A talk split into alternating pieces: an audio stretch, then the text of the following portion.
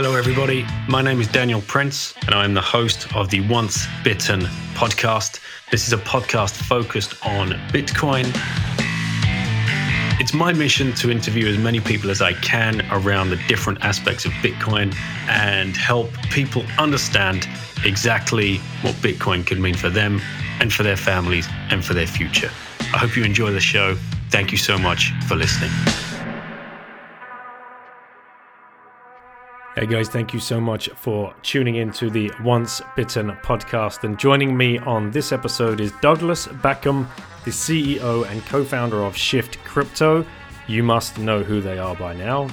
Regular listeners of the show know that the Bitbox 02 Bitcoin only hardware wallet is produced by Shift Crypto and is the brainchild or, or part thereof.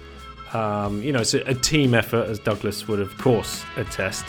Uh, but this is the reason he got into the space to, to build tools for plebs to be able to interact with Bitcoin in uh, like the, the, the safest manner possible and the, the friendliest manner possible. And that's why they created the uh, the Bitbox 02 hardware wallet. Definitely check it out. shiftcrypto.ch forward slash bitten. Save yourself 5%. In this app, we do a deep dive on air gap technology. These guys, they wrote a blog about this and uh, received some feedback, some good, some bad. But they did the research and they just wanted to publish their research and share it with the community. Now, is it better? Is it worse? Who knows until you listen to this episode? Will they ever make an air gapped wallet? It is all here, unpackaged before your ears. So enjoy the show. But I've got to shield the other show sponsors, of course, swanbitcoin.com forward slash bitten. You can start stacking in the US. That will get you a free 10 bucks. Across Europe, you can start using Relai, another Swiss company, relai.ch forward slash bitten. Keep an ear out for Bitcoin Reserve. There's going to be some news coming your way soon. And if you want to get across to the conference in Miami, you can use Bitten at checkout to save yourself a 10% discount on all of your tickets from general admission up to the whale pass. And you have a full refund on those if you're unable to travel due to COVID. And if you're in the UK or across Europe, use the exchange coincorner.com because you can set up auto buys and do smash buys. Here's Douglas. All right, as you heard, Douglas, recording is in progress. Great to see you again. Great to see you again, also. Uh, thank you for giving up the time. And Lauren is here to ask her. Uh, her you're standing on hot coals. Have you been saying the word around and around? Yeah. And yeah. All right, this is a technical question for Lauren. She's been practicing. Right, okay, Okay. go for it. Uh, so yeah, what is air gap? What is air gap? Great question. Um, so that's the topic of this show. So a very pertinent question also. Um, air gap traditionally has meant um, when you physically isolate um, something like a computer uh, from any uh, network devices like a Wi-Fi, um, cellular phone, uh, things like that. Uh, any internet connection, basically. Yeah, I guess. Um, and that, that's basically what air gap means. And then what we're talking about here is hardware wallets uh, to secure cryptocurrencies, secure Bitcoin. Um, and air gap has come to be used in the hardware wallet field also, where it refers to isolating. Um, so hardware wallets, uh, of course, are just separate devices that hold and lock in uh, private keys. So the keys to uh, move Bitcoin. Um, and air gap refers to um, isolating these devices from a computer or a mobile phone and isolating in the sense of not using a wired connection. Um, and so that's that's kind of how a very high level of what air gap uh, means, both in general and with respect to hardware wallets. Does that make any sense? yet?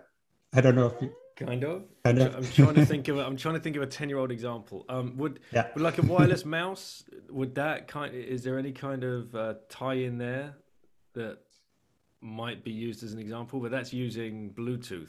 Uh, like, How, would a wireless mouse yeah. work with, with air gapped technology? I guess.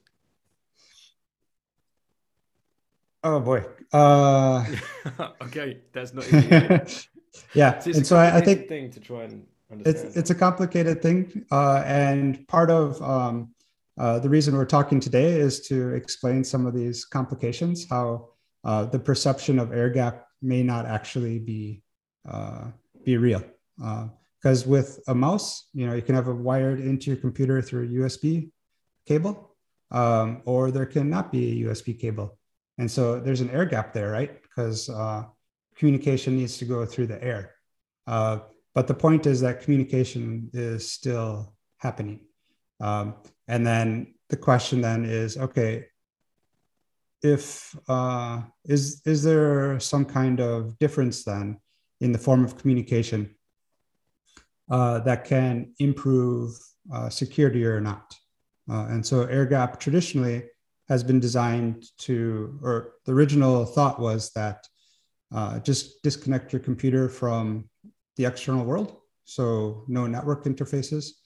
Um, and then that means uh, uh, very obviously that anyone trying to attack um, your computer uh, can't attack through the web, through the web or um, cellular phone, cellular phone data or or things like that.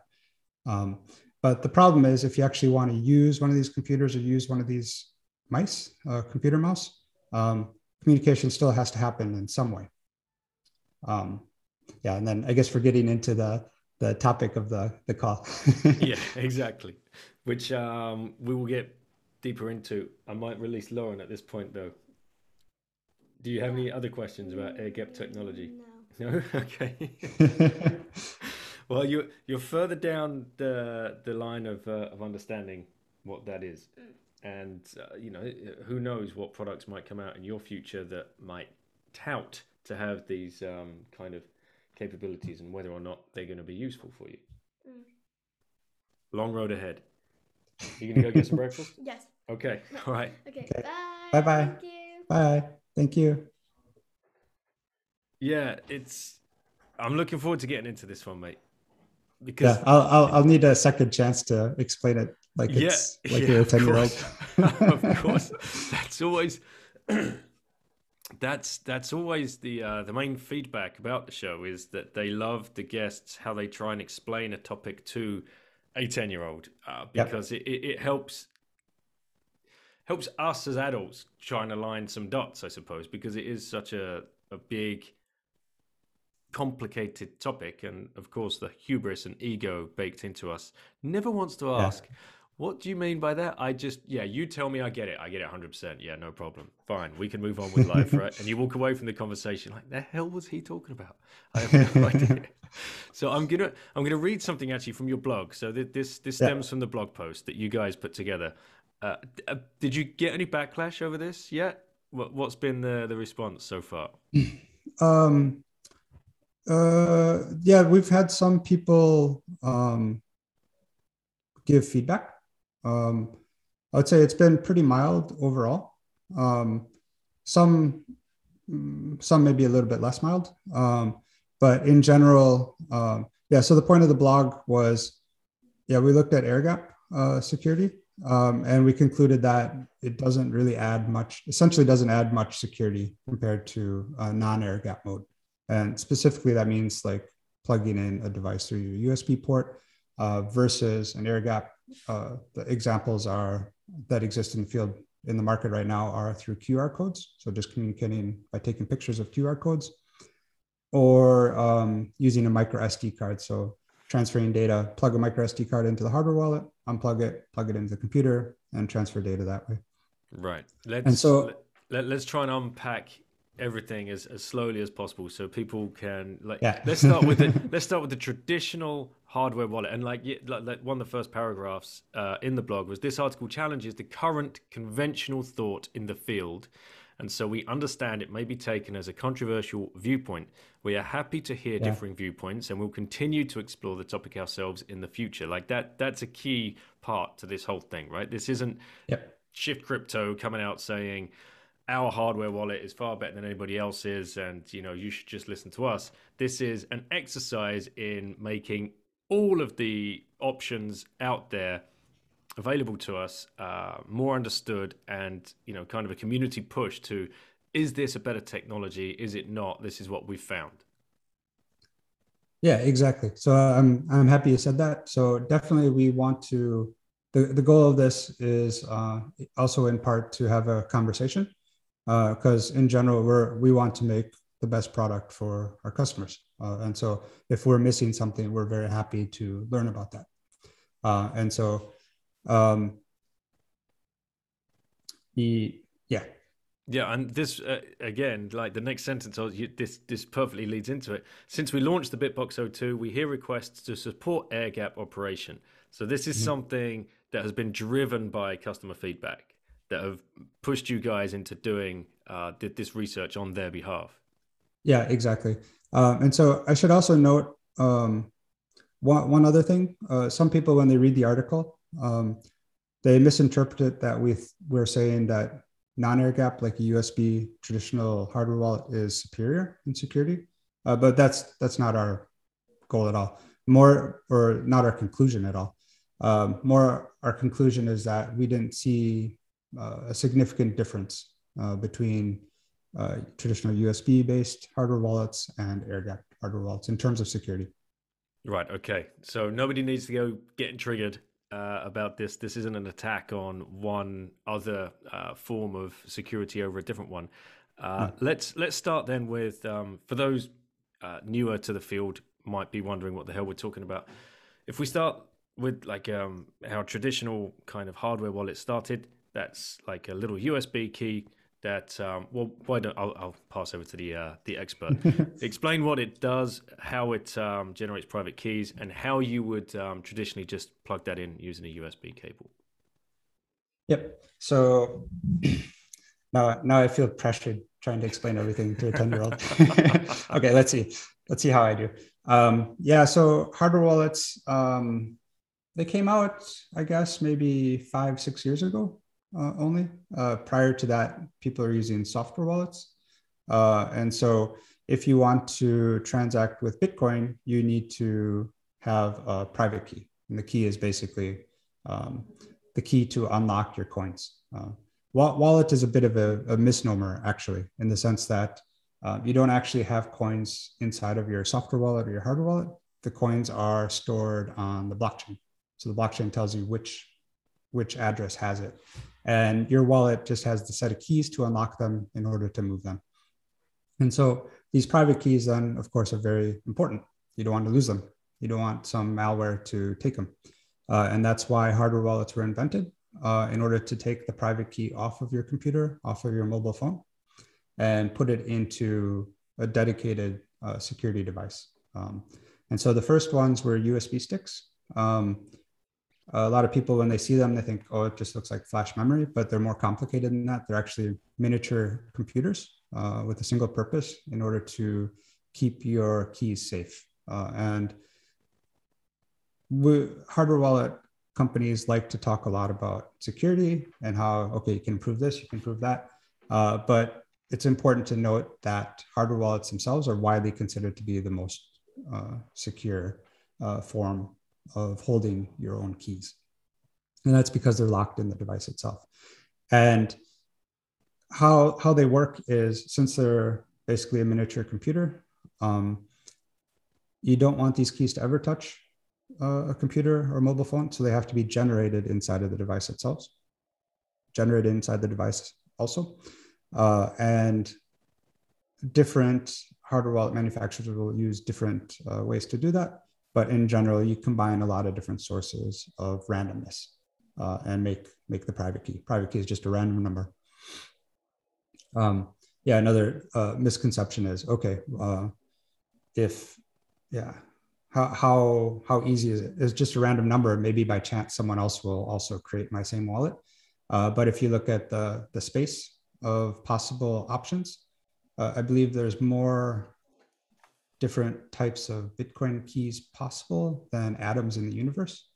Uh, and so basically, it's infeasible, computationally infeasible to um, if, if you have good randomness, that's, that's key, then it's computationally infeasible to uh, create two different, two different people to create the same private key. Right. And then just to that next step, if someone's setting up one of these wallets for the 1st mm-hmm. time, that, that private key gets represented in a list of words. Yes. Um, it can be represented in different ways. Uh, the most common way right now, the standard is in a list of words called the mnemonic word list. It's either 12 or 24 words. Um, and with that, uh, it's it's just a, it's the same thing as a random number, but just represented in a way that's easier for people to copy, uh, easier for people to memorize if if they want to try to memorize it. I don't recommend that. I recommend writing it down on a piece of paper. Um, don't don't overestimate your own memory. um, and what we also do, we, we, give this option also, but by default, uh, our device, the Bitbox, um, uh, saves it onto uh, a micro SD card. And so the micro SD card is not used for uh, communication at all. It's only used for backups. And so the idea is uh, you set up the device, um, you get a backup on the SD card. You can optionally write down the words and then store those somewhere very securely. And the first, um, to get back to your question, the first uh, hardware wallets were all USB based. So Ledger came out, Trezor came out, we came out. Um, I think Ledger and Trezor maybe 2014, 2015. We came out in 2015, uh, 2016. And um, yeah, the way to do it then was just plug it into your computer. What's and going then, on at that point? What like the device? Um, you've set it up, like you said, that it's a mini computer, so it's done everything within the wallet. Yeah. Yeah. Again, this this word wallet is so. Um, what would you call it if you weren't calling it a wallet? What what would you call it? Like, did I think keychain fits? Um, right. So kind of like you have keys to your car, keys yeah. to your apartment on a keychain, a key ring. Um, yeah. Inside of your pocket or your purse. Um, I think that that fits a lot better. But I mean, yeah, people know it as a wallet. Um, right. Okay. So has some momentum. Keep, to keep, yeah, it, it's yeah. There's no going back from that now. It's uh, it's past the Schelling point. it's um, the wallet does this computation within the device itself on the chip that is in there. It uh, has uh, has made the keys. It's given you the words. Um, you've, you've written down your backup. And then you plug it in what information is going on at that point down the down the wire, so to speak, from mm-hmm. from the, the your your wallet into the computer and into the rest of the world and the interwebs? Yeah. Um, so the main information.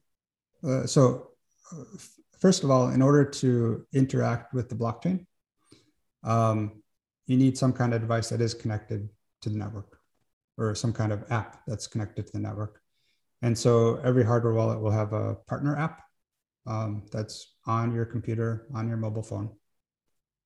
Um, because the security is in the hardware wallet, you don't have to worry too much about uh, the, the, idea is that you don't have to worry too much about the app itself. Um, uh, it can be assumed compromised, uh, and then the hardware wallet will provide you the security. But, anyways, in order to know how many coins you have, for example, you need to know the addresses that you have. And these addresses are derived from the private keys. Uh, and they're, they're called public keys. Uh, and so they can be shared publicly. Um, there's no security issue there, just a privacy issue, uh, people knowing which, which accounts you have. And the app itself will basically just ask the blockchain um, how many coins are on these addresses. And so the first information that's needed is uh, a list of addresses to the app for the app to ask the blockchain how many coins you have. And then now you know how many coins you have. Uh, and then the next step, say um, you want to receive, say you have no coins, you want to receive some. Well, you have the address, and then you can use that to receive some coins. Um, let's say you want to send coins later.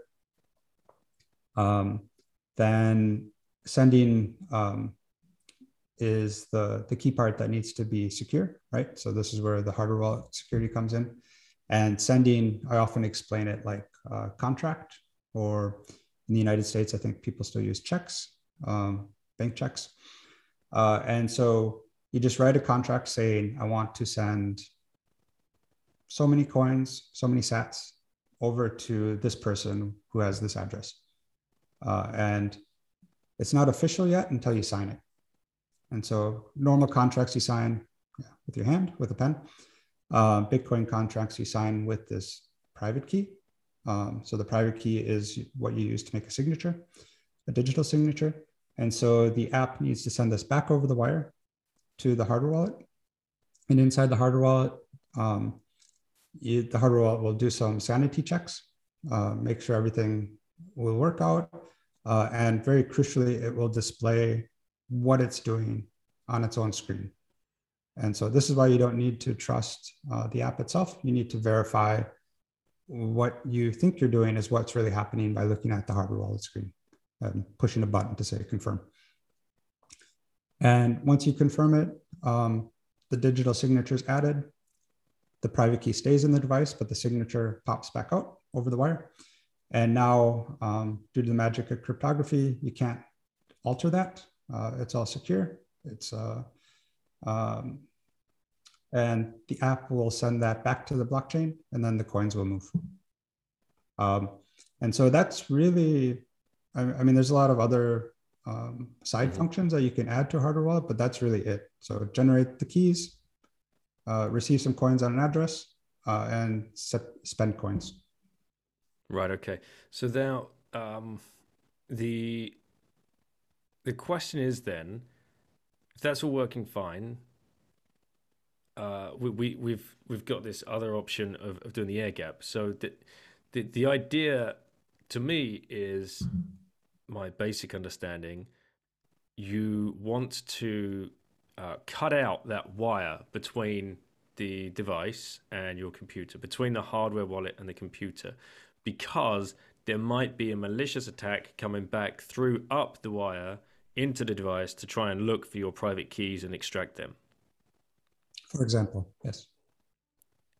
Are there other attack kind of vectors on on on that, or was that the main thing that the air gap uh, technology was trying to solve?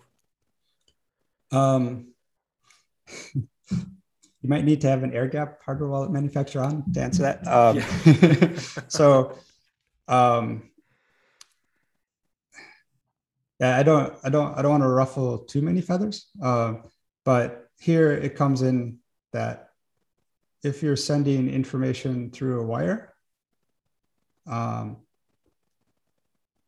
if you're using an air gap device, how it still needs this information. The, all of these basic information has to go from the hardware wallet to the app and back.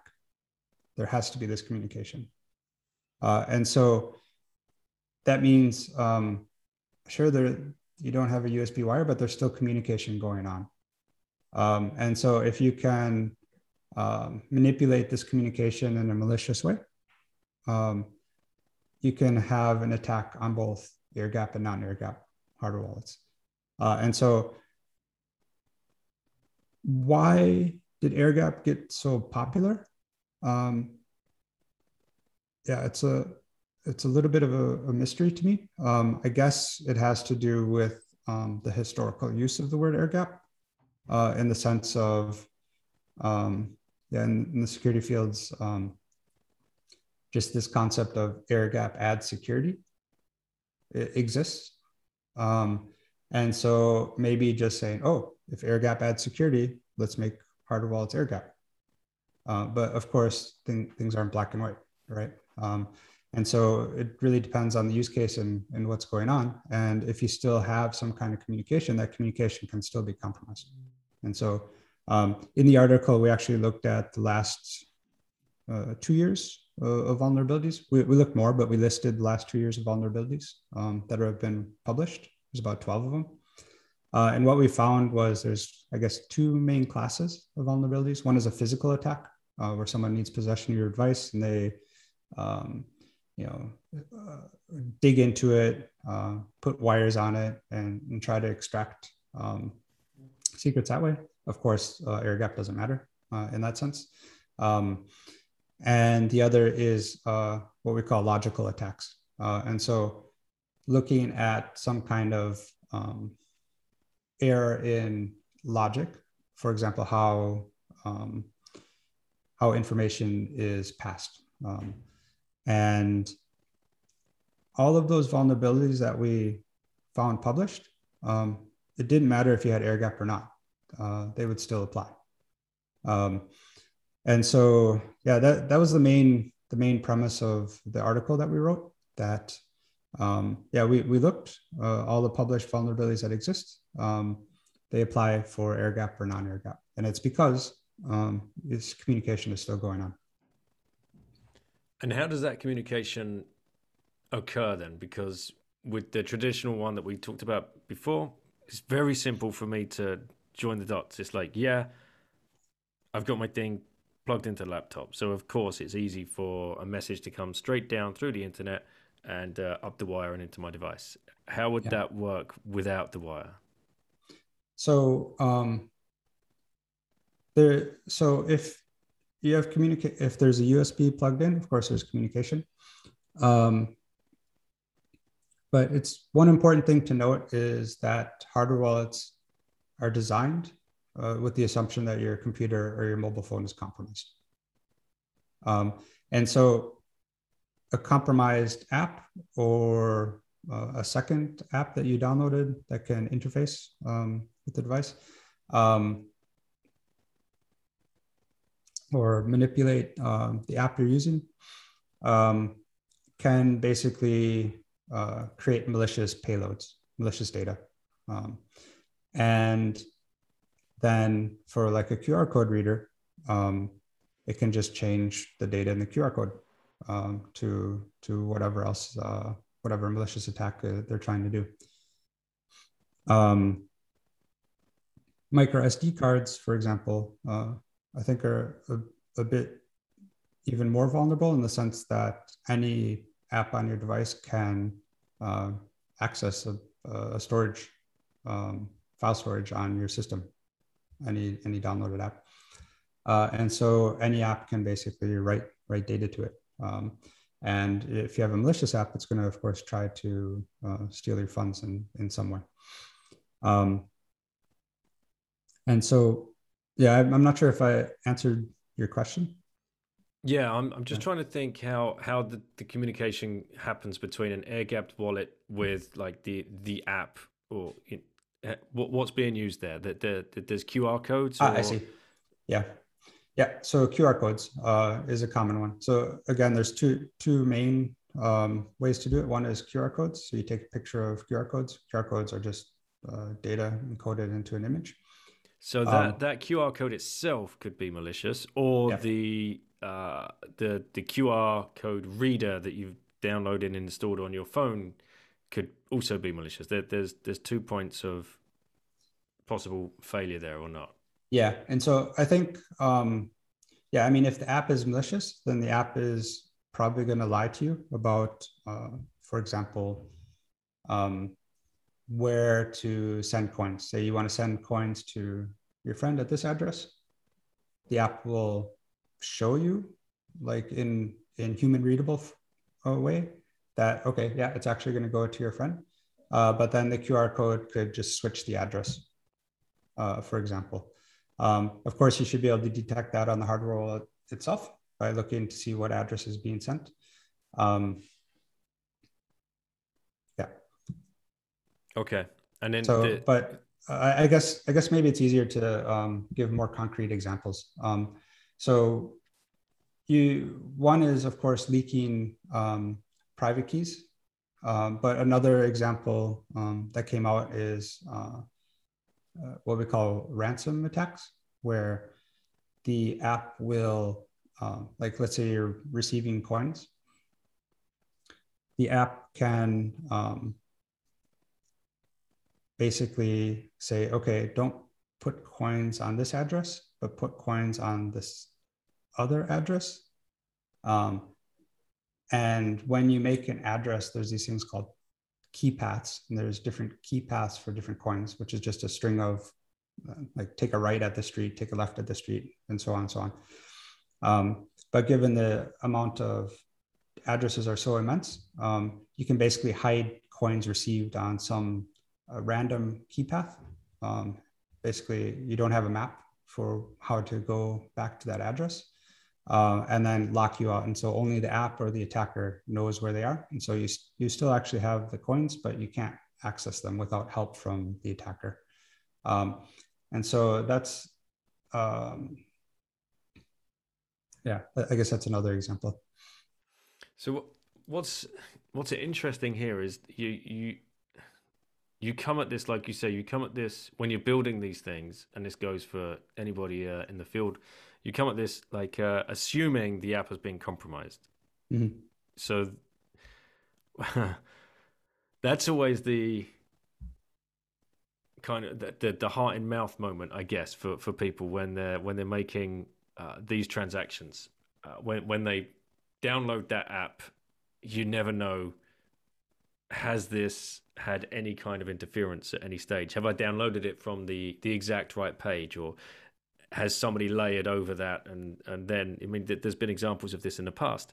Mm. uh, so how can people be sure or is there no way at all of being sure that you're you're downloading the the right app to even begin with?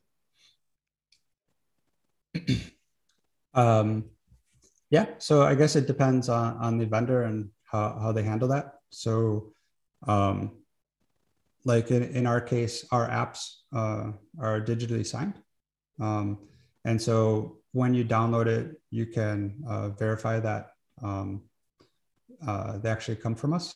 Uh, of course, that's a bit more uh, technical.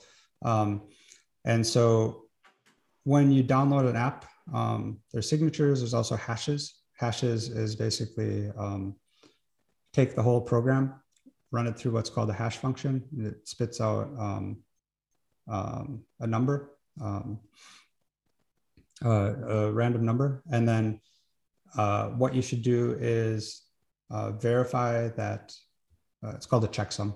Uh, verify that this checksum equals what is published by the vendor, and then you should be pretty confident that the app you downloaded is genuine. Uh, and typically, you should the checksum should be on a different website than the one you downloaded the app from, because of course, if you visit a malicious uh, uh, website where they're downloading a malicious app, then of course they're going to change the checksum to match the malicious app. And so um, down, download the app from the official page, uh, and then most vendors will have um, the checksum also listed on a different page, for example, in a, in a GitHub repository or things like that. Of course, this is, um, I, would say it's not the simplest way to do it. but the, the for the the people uh, really really um, yeah I guess paranoid about security, the, this is the option. Right. Okay. But um, like you say, you, you've you've already designed them with that in mind that the app has been compromised. So there's something going on in the device that you guys have put in there, and probably lots of other the uh, um, uh, vendors out there. Can you explain that to people, like what what you mean by uh, having that? Well, what does the Bitbox do? Let's talk about you know what extra layers of security you've put in so people can feel safer about using it yeah so um, we always say trust what's on the hardware wallet itself uh, and so you have these um, these three key functions that hardware wallets are doing one is generating the keys that's all on the device so it's, it's okay uh, and then you want to receive coins on an address and you want to send coins to a different address and so re- starting with receiving coins. So the app will display uh, an address. The app will display it in two different formats. One is a QR code, one is just a, a text string. Um, and that's what you give to people. That's your account. That's where people are going to send you coins. Um, and the security there is this uh, address will also dis- be displayed on the hardware wallet screen itself. And so you always need to verify uh, on the hardware wallet itself that this really is the address. Um, and what we do is basically we don't show you the address on the screen until, or we don't show you the address on the app until you actually look at the address on the hardware wallet screen itself. And you have to physically push a button. And so uh, we try to enforce this uh, best security practice. Um, and then, of course, if you send the address somewhere else, um, if you're sending it to a friend, it's always good to um, check in a second channel that what they receive is also uh, matching um, the address you you think you sent them because there could be um, a man in the middle um, in the communication channel between uh, you and your friend. Uh, and so that's for receiving coins. For sending coins, um, yeah, it's a it's basically the same concept. Um, you'll get an address from your friend or an exchange or wherever, and uh, the number of coins you want to send. And this information will be displayed on the hardware wallet screen also. And so, in order to send a transaction, you have to physically look at the this information. You have to physically push a button, uh, say yes, I confirm that this is uh, where I want to send things. And then similarly, um, it's good practice to check uh, through two different channels that the address that your friend sent you uh, actually is um, uh, their address. Uh, and so, um, let's say they send it through an email or they send it through uh, in a different way through some kind of encrypted chat, um, then you can double check. Cool. You got don't trust verify in there perfectly. Don't trust the app, verify on the wallet. Yeah, exactly listeners. That's, that's nice. yeah, yeah, that's that's a very very key, excuse the pun, thing to uh, thing to do. Uh, so after your deep dive then into the air gap, uh, what what is the conclusion within Shift Crypto on whether or not you're going to release an air gapped wallet? Is this something that you've decided in house yet, or still ongoing? Uh, kind of um, discussions open yeah. source discussions, taking feedback? What, what, where are you guys at right now? What's the um, yeah. what's the next step? Uh, we're still taking feedback. There's no no decisions made, um, and I would say that um, in, our conclusion, since we didn't really see a significant difference in security for air gap versus non-air gap, uh, to us, uh, the decision on whether or not to do air gap is a bit more so based off of uh, the user experience, uh, the UX, uh, and things like that. Um, and I, sh- I, should note that um, when we first made the Bitbox 02, so we had a Bitbox 01 a while ago. The Bitbox 02 is think, about two years old now.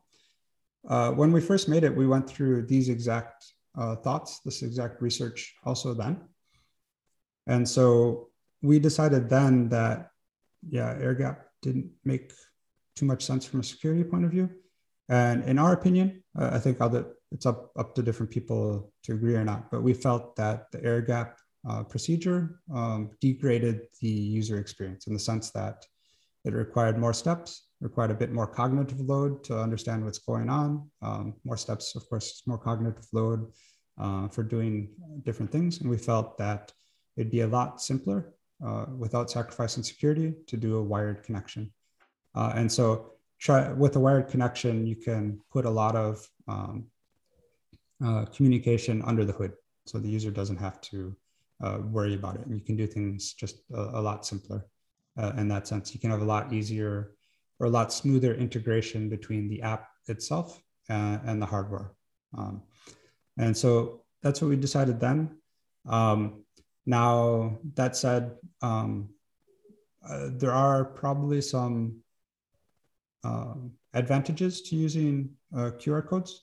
Um, I think microSD is just way way too difficult, um, too complicated. But QR codes are can be interesting in some ways, in particular for uh, integrating with third-party wallets. Um, and so the issue with uh, USB is, especially um, if you have a web wallet application, um, some browsers allow USB communication, some don't. Some browsers allow it in a certain way, others don't. This is always kind of changing. So it's a little bit of a maintenance uh, burden. Uh, it's a maintenance burden to kind of keep that up to date. Whereas QR codes, you can bypass that completely. And so then you can have, uh, I believe some people are working on standards for uh, QR code communication, where then um, you can basically set it up and then you can integrate with any third party wallet, um, which I think that's that's a really good thing. I think um, uh, there's a lot of great third party wallets out there. Our opinion was um, like we our focus is of course in security, but we also think it's equally important to make something usable, uh, as easily usable as possible. And so we're really targeting um, the non-technical market. So we really want our device to be as simple as possible that non-technical people can can use it, can get involved in the space easily. We really want to, I guess, empower people to be uh, part of this space, equip them with the tools that they can use to do that easily. Um, and for us, we thought uh, a seamless integration between the app and the hardware wallet made the most sense.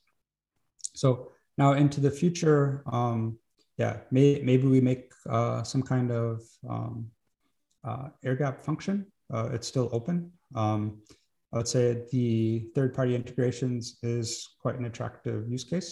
Um, I think that's maybe not so so much for the non-technical people, but maybe the more technical people out there uh, get some advanced features um, with some of the third-party wallets that are out there. Um, and then another big thing is uh, iPhones. So a lot of people have iPhones, um, but Apple basically locks down the USB port to them. Um, they basically charge a toll if you want to connect a device, and there's a huge, uh, complicated process in order to get approved for that. Uh, but QR codes bypass that. So all phones have a QR code scanner. They all have a screen. Uh, and so QR codes is a way to get hardware wallets working a lot more seamlessly on iPhone.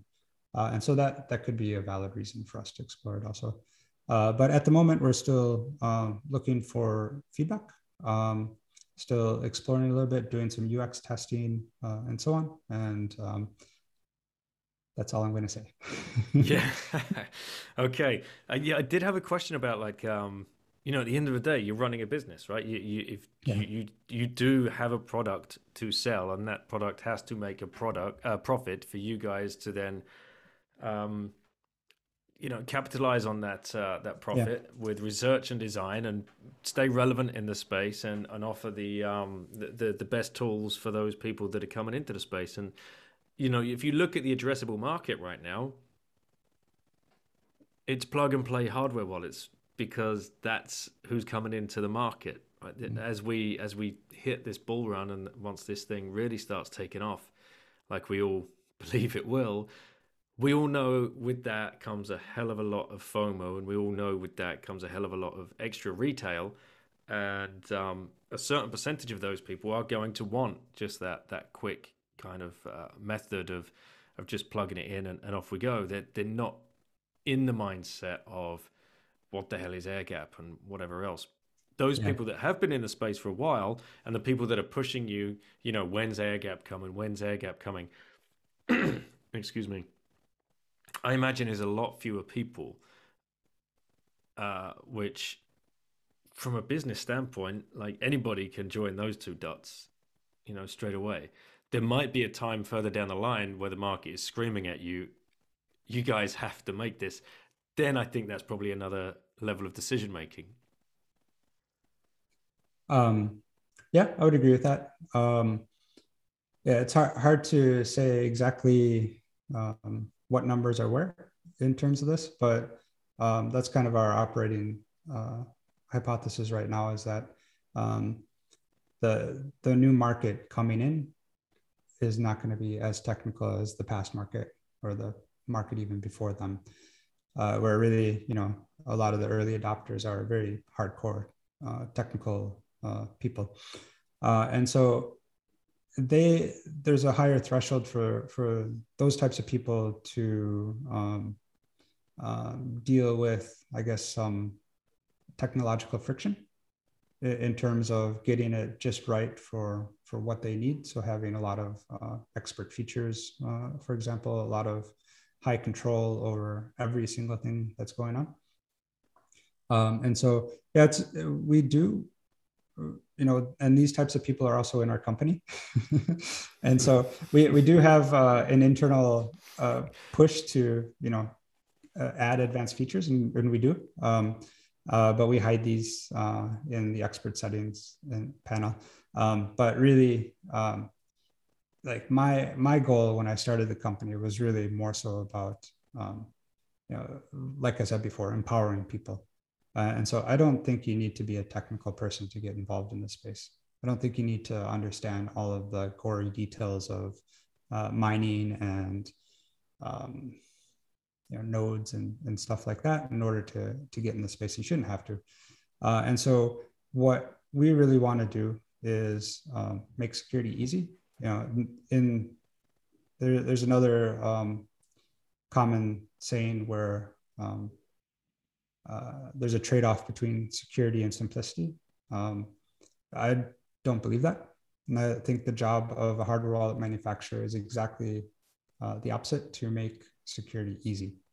Uh, and so that's what um, I personally really want to do. And I think a lot of people in our, our company also, we want to really uh, enable uh, future generations to, to do Bitcoin right. Um, you know, hold your own keys um, and do it in as a safe and as easy way as possible. Yeah, you mentioned nodes there. There's a lot of people now talking about nodes, which is great to see. They're, you know, the existing people that have been in the space for actually that's a lie because one guy in particular, he he had a node up and running within like I don't know six to eight weeks or something of coming into Bitcoin, buying his first Bitcoin, mm. and downloading the bloody blockchain in his uh, military style grade uh, mobile vehicle that he had traveled around the world with his family and I uh, hope you're listening, Nathan. That was amazing effort. and uh, you know, the, the, people are coming in and they're, they're, they're moving very quickly to to get on board, uh, especially with the node right now. How does the Bitbox explain to people how and why it's important to connect the Bitbox or a hardware wallet to the node that you've got running and you know downloaded the uh, the initial uh, blockchain download? Yeah. Um, but I think the main uh, issue there, personally, for individuals, is uh, privacy. Um, and so hardware wallets they solve a security issue, uh, but they do not solve a privacy issue. Um, a lot of people don't don't realize that.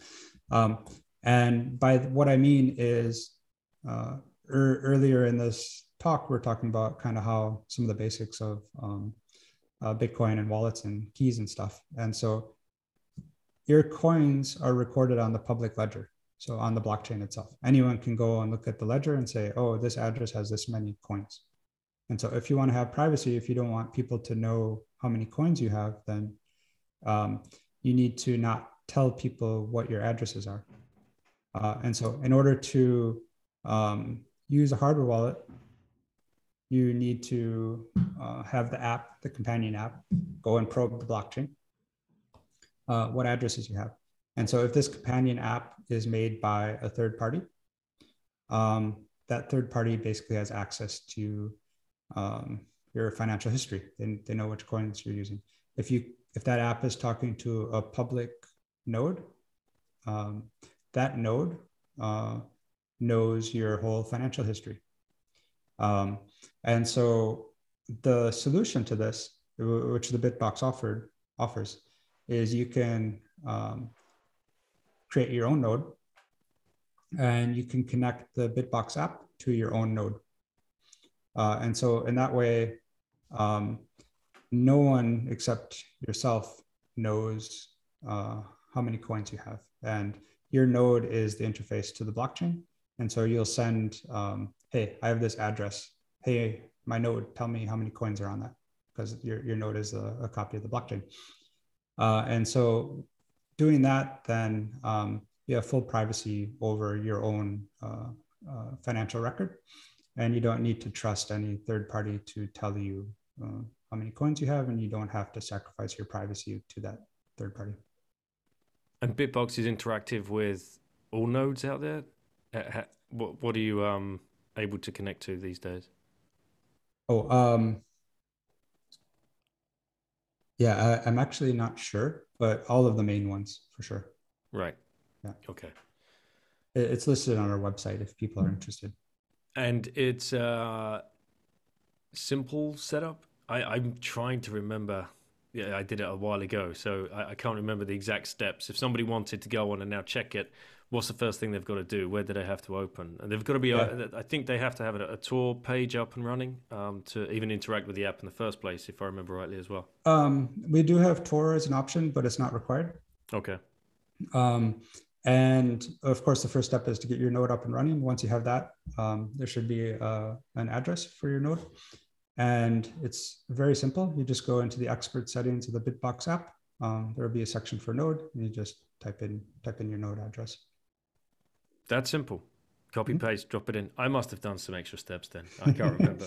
I was on the line with Joe for ages, I think, trying to figure it out. Yeah, I, th- I think um, sometimes there can be some complications if you're using Tor or if you're using um, I think I think that was my complication thinking back. I think yeah, uh, or I might have been trying to set it up on the app page on the node rather than just copy pasting the address straight across into the expert settings Could of the be. app. Yeah. Uh, but uh, oh man, well that's very easy. There's there's no reason people uh, shouldn't be doing that. So if you're sitting there with a Bitbox 02 and you have a node and they're not talking to each other, mm. now's the time to do it. Like uh, it's essential. Sure. And once you've done that, does that mean,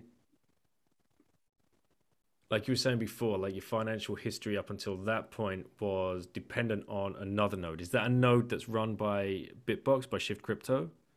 Yeah. So um, we run our own uh, nodes. Um, of course, we we don't record, we don't track data users. Uh, but the point is, um, uh, we want to make it so you don't have to trust our word. Uh, mm-hmm. Uh, and so that's why we give you the option to connect to your own node. And the uh, worry so, is maybe if there was like some kind of governmental overreach that you know they kick down the door and say, right, we need all of your transactions. Yeah. Then the gig is up. Uh, that they'll be able to start tracing all of those addresses back and finding who owns what. Yeah, um, like that. So of course, there's when you when the app makes a request to the node, there's no tracking information. It's just addresses. Mm-hmm. Um, um, but you know, if you have addresses, um, uh, there's a lot of in-depth uh, chain analysis. There's a company called Chainalysis, but people uh, basically applying statistical um, and um, uh, statistical analysis to the blockchain in order to link uh, different addresses together. Um, that okay, these coins went from here to here to here to kind of track your possession. And then, of course, if you have an exchange, uh, an account on an exchange, your KYC there. Uh, so the exchange knows all of your personal information. Um, and then it's pretty easy to um, yeah, identify an address with the person. Yeah. What's your thoughts on the, the chain analysis space? Um, I mean, it, it's inevitable, right? That uh, there's going to be a market, a government market uh, for connecting funds to people. Uh, that's inevitable. Um, but the thing is, with um, uh, Bitcoin um, and other cryptocurrencies, uh, there can be ways uh, to kind of make it a lot harder. and so to add privacy into the protocol, and I know the, the core developers are quite interested in that. Um, you know, it, it's, it's, different. You know, it takes a long time to change the Bitcoin uh, core protocol, um, but I think slowly um, uh, things are kind of moving that way with Taproot, uh, for example, one small step uh, coming up now, uh, and there's other ways um, on top of that. And um, yeah, a lot of people are interested in okay, what algorithms are uh, chain analysis companies using, and is there a way to kind of make make those algorithms not work anymore. Um, PayJoin or CoinJoin, um, things mm-hmm. like that. All right. Two rabbit holes to go down after that. One, can you explain Taproot to a 10 year old? Uh, I'll, I'll, be your surrogate 10 year old. Oh, no. uh, no, I don't think I can. I'm going to pass that one. How do you explain it to uh, an adult then? Ah, let's see. Um,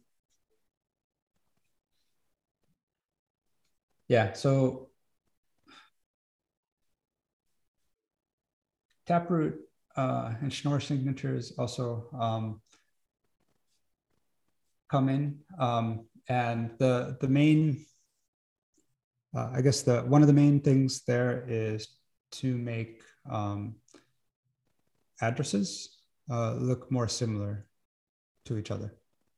Um, that, that's one thing. That, this is where kind of the more on the privacy side. Uh, and so, for example, if you um, want to use Lightning, you need to make uh, what's called a two of two multisig. So this has a very specific uh, fingerprint. You can see it in, in the blockchain data, um, the structure of the, the transaction, which is seen in the blockchain data. Uh, you can tell, uh, okay, this is very likely a Lightning transaction because not so many other use cases for two of two.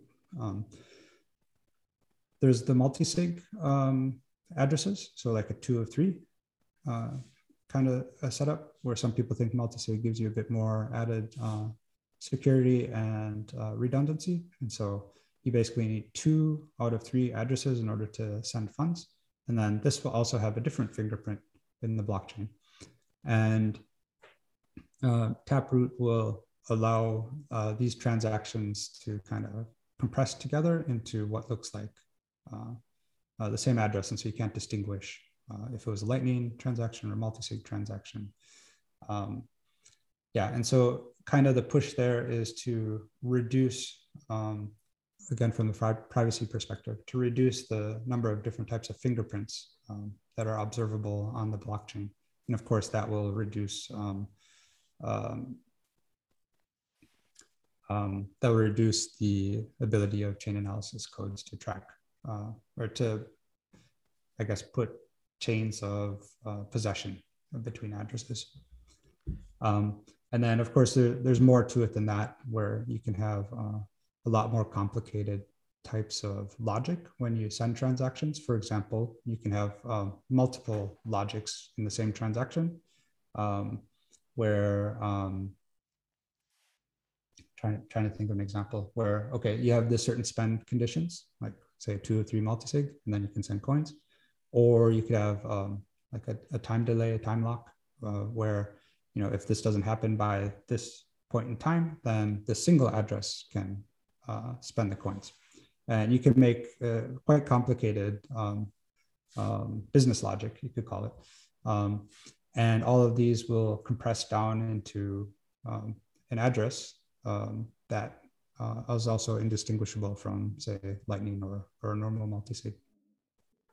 Um, it, it's kind of, I, I, guess, you can keep going, but I think that's yeah. probably a good start. So it's it's funny, isn't it? The uh, the incentives, uh, the game theoretical uh, side of Bitcoin. You know, we we have these chain analysis, deep chain analysis companies come out that are going to try and uh, win, you know, build a business and, and, win government contracts to, you know, do deep dives into the blockchain and you know sell data and you know whatever. But all that's doing is pushing the people that are already here and in this space to build better privacy tools to strengthen the Bitcoin blockchain and to strengthen people's position that are already on it.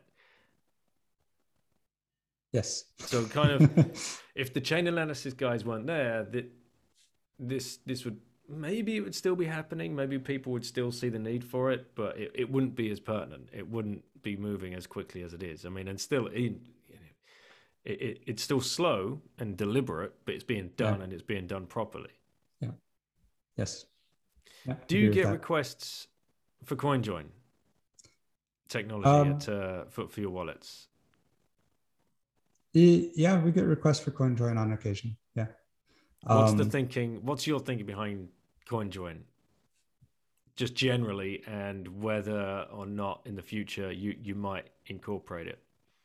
Yeah, I would say we haven't. Um, yeah, that could be another a whole other podcast and um, another article, right? Yeah, yeah, another okay. article. Uh, we haven't done in uh, not all of us on the team. I guess as a company, we haven't done uh, in-depth research into CoinJoin.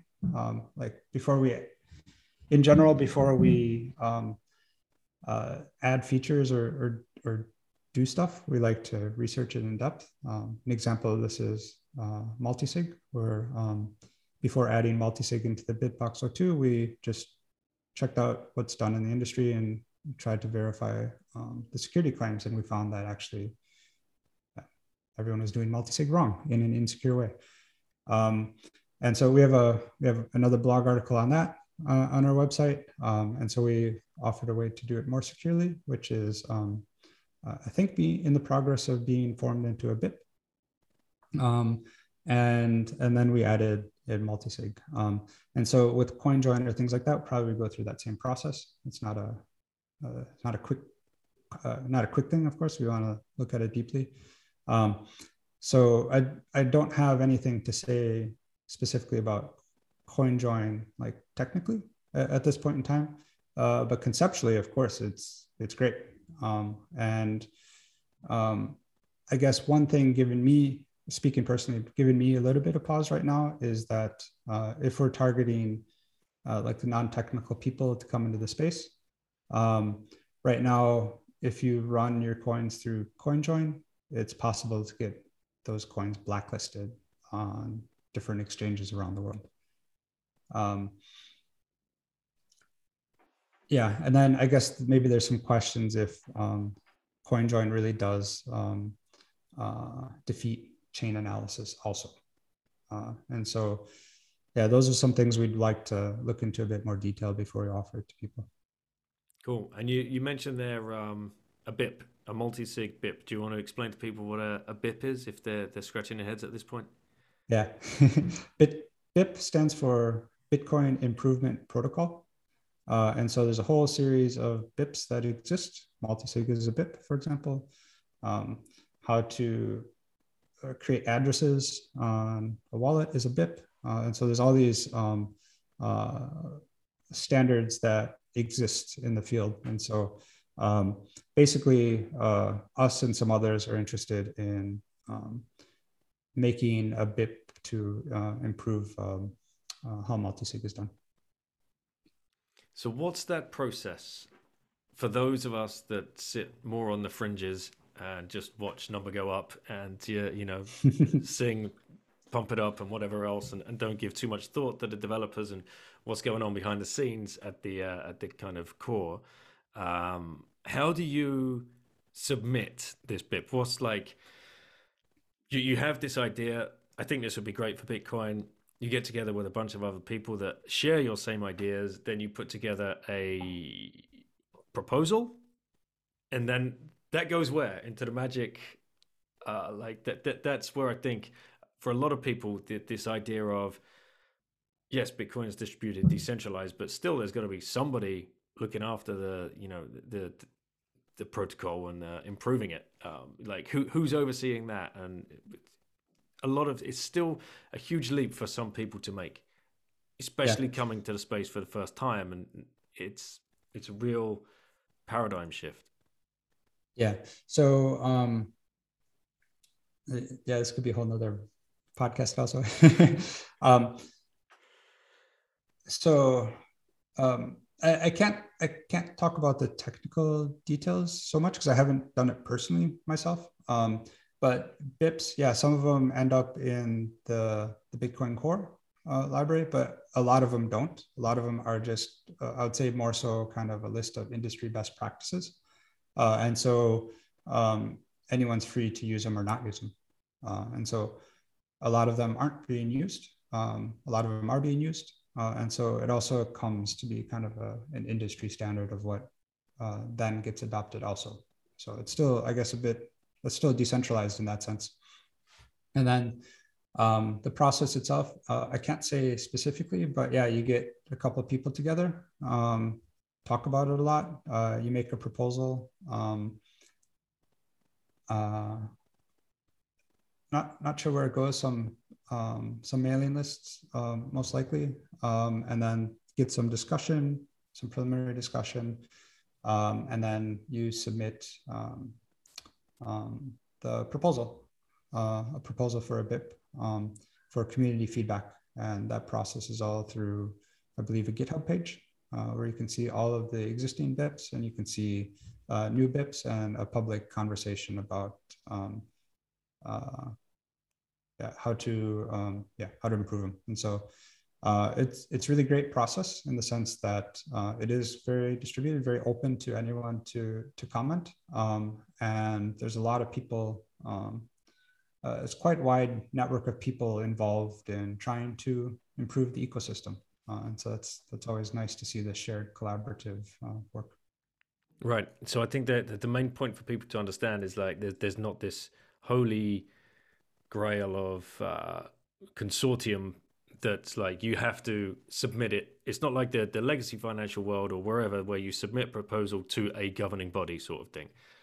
That's not happening in Bitcoin. No. That goes on the GitHub, that goes on other forums or mailing lists or whatever else, and just starts um, circulating around those that are interested in it.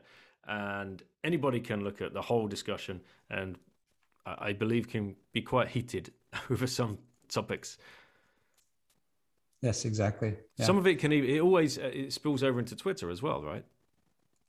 Um, as These... as most things in life. yeah. Of course, there were there were lots of heated discussion over you know in the past SegWit and and, and Taproot, but um, yeah. All right. Well, good luck with your uh, with your proposal. Thanks. Is there anything else that we've not touched on today? Um, actually, yes, we should end it on this because uh, you're very fair in the article, and um, you know you kind of conclude it, uh, but you still you say air gap can be useful, and there are a number of you know different things that it can be useful for. Uh, I think we've been over most of them: QR codes, uh, mix and match with hardware wallets, iPhones. Yeah. Yes. Of course. Yeah. We mentioned that one. Yeah. Um, you you you mentioned a SeedSigner and Specter DIY uh, for uh, the kind of work that they're doing specifically with with QR codes, which very mm. uh, very helpful indeed. Um, yeah, I think we've covered everything that I've got uh, noted down here, and I don't think we would have triggered too many people. I hope. yeah, not not so much. Um, yeah, I would say. Let's see. Um, I would say, yeah, you had asked uh, uh, about some feedback before, so maybe mm-hmm. I could just say a couple things. Um, and some of this we, we already addressed, but of course, one of the first feedback is about uh, bias. So, of course, uh, a non-air gap hardware wallet manufacturer is going to talk bad about air gap. um, but like I said, we we tried to have a conversation. We could have made the Bitbox 02 air gap, uh, but we didn't, and so we wanted to put out our reasoning to see, you know, if if there's some logical fallacy in there, uh, and so, um, yeah, I, I, mean, probably inevitably there's going to be some bias. Maybe the way we write, um, describe certain things in the article uh, could be biased, uh, but we also appreciate feedback on that. And if we if we do see something, we'll we'll make a change. Um, and yeah, I think uh, as far as feedback from the other hardware wallet manufacturers, Trezor and Ledger seem to uh, like our article. of course, they're uh, USB based hardware wallets also. Um, some of the air gap ones, uh, not as much. Um, but again, I want to say that uh, we're not saying we're not saying air gap is bad. Uh, that's not what we're saying at all. and so I think in general, having a lot of different uh, companies trying different uh, things is good for the field in general. And so, um, yeah, maybe maybe AirGap uh, can can be you know a great solution for hardware wallets for for certain people for for certain applications. Maybe there's a way to do it really great. Um, and so we're we're not we're not opposed to that at all. Um, and so I think yeah, we we tried to make the article um, open, um, try not to try to be logical uh, when we wrote it. Um, and and yeah, and we're we're yeah we're happy for feedback. I would say um, one thing not in the article yet, but we probably will act. Uh, some feedback that we did get is uh, um, the idea of um, whether or not the hard, uh, kind of looking at a different point of view, whether or not the hard wallet itself is malicious rather than um, uh, the communication. Uh, and so what this means is um, uh, like if the hardware wallet itself is malicious and it tries to attack your computer um, by like stealing data or uh, getting you need to install some kind of malicious app or, or whatever like that.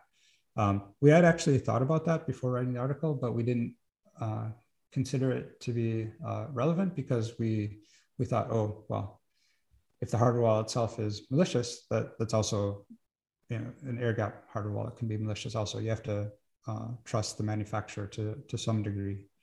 Um, of course, and we try to minimize uh, the need to trust us through a variety of different ways, but still there's some some trust involved. Um, but one of the feedback was, okay, now you also have to actually um, trust the uh, supply chain, and so that's no longer trusting the manufacturer, but trusting the supply chain to make sure that someone didn't tamper with the device uh, in passing. And so, yeah, USB. Um, uh, you can find a lot of articles for like uh, bad USB sticks, where basically you can plug it into your computer and then um, the USB can maybe encrypt files or um, steal some data or run run some commands, things like that.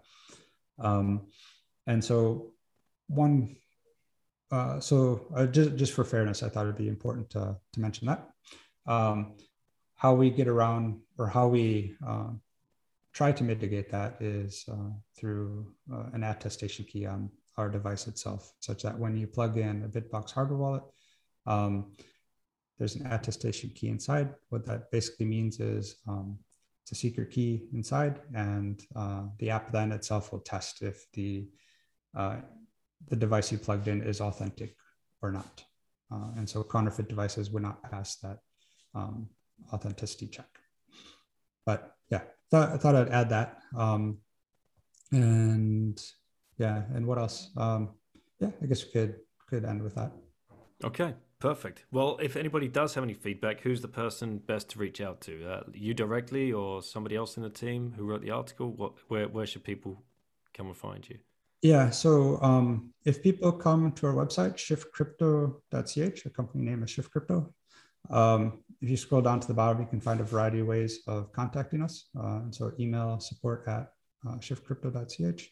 Uh, we also have a very active Telegram channel. Um, we participate there. Um, and Twitter, of course, you can, you can send me a tweet or you can send our company a tweet. Yeah, and again, happy to receive more feedback.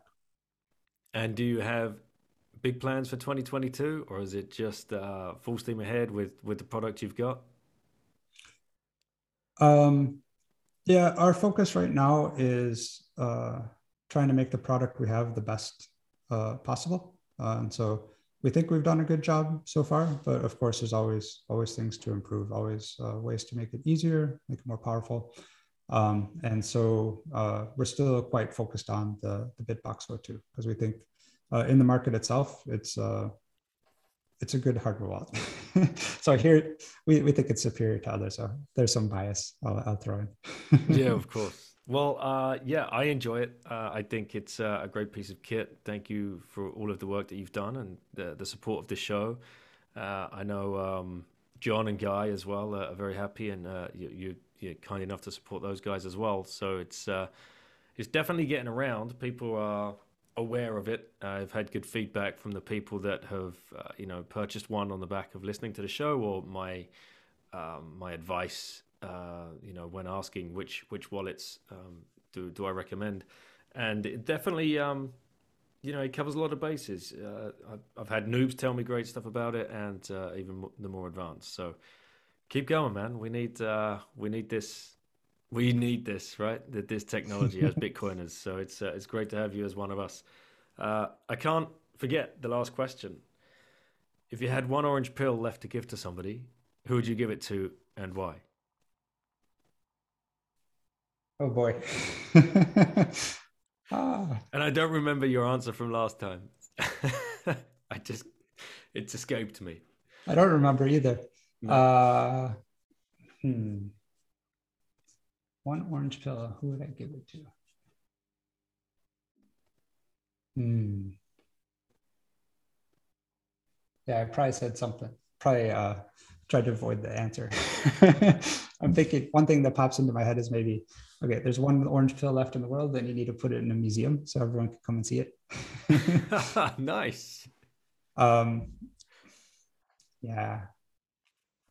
I think, yeah, I guess, you know, the answer people probably look at is okay who's the most influential uh, person out there to give it to that person um, but i mean it's like uh, i don't know influential people change every year every month um, and yeah if you if you try to make a hero out of someone uh, you know no one's perfect everyone's human eventually yeah you'll see flaws too. Uh, and so I think know it's more concepts are I think what are what are the powerful things, and so putting it up in a display in some some famous museum I think makes sense. Love it. First time ever anyone's answered that. So it's uh, a unique a unique answer. All right, Douglas. Well, thanks for uh, giving up the time. It's been great hanging out with you and going down these rabbit holes. Uh, I hope everybody has a better understanding now of uh, one, what a hardware wallet is doing for them and how it helps them. And if they've not got one yet, please go out and just get one because this is key to your security. And, and Douglas will say the exact same thing. Doesn't matter which one. Like, do your own research. Just get Yeah. one. Yeah, and I would say, um, yeah, and uh, I'm not sure how well we did of explaining the whole air gap issue, um, but definitely, if you're interested, check out our our blog post. I think it's written clearly, and uh, check out our blog in general because we have, uh, I think, a lot of interesting articles there on different aspects of security in the space. Excellent. Well, thanks for coming on, mate, and uh, have a been a great um, yeah, have a great end of the year, and I look forward to catching up next year and, and doing another show on whatever article you Awesome. guys decide to drop next.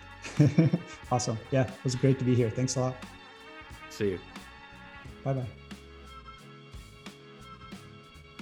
Hey guys, thank you so much for tuning in, and thank you, Douglas, as always, for coming on the show and uh, and doing this one. You know, uh, discussing what you guys had found. Um, it's important we have these discussions and these reviews and these open kind of uh, deep dives into the technologies that are coming out because we want them to work perfectly and we want them to be uh, as robust as possible and as user friendly as possible as we keep building into this incredible technology, uh, th- this number go up technology, savings technology, choose whatever description you will. Uh, we, we, we- we're just lucky to have people out there, multiple companies out there, you know, fighting the good fight, pushing each other to be better, questioning each other uh, in professional ways. You know, it doesn't have to be mudslinging at all.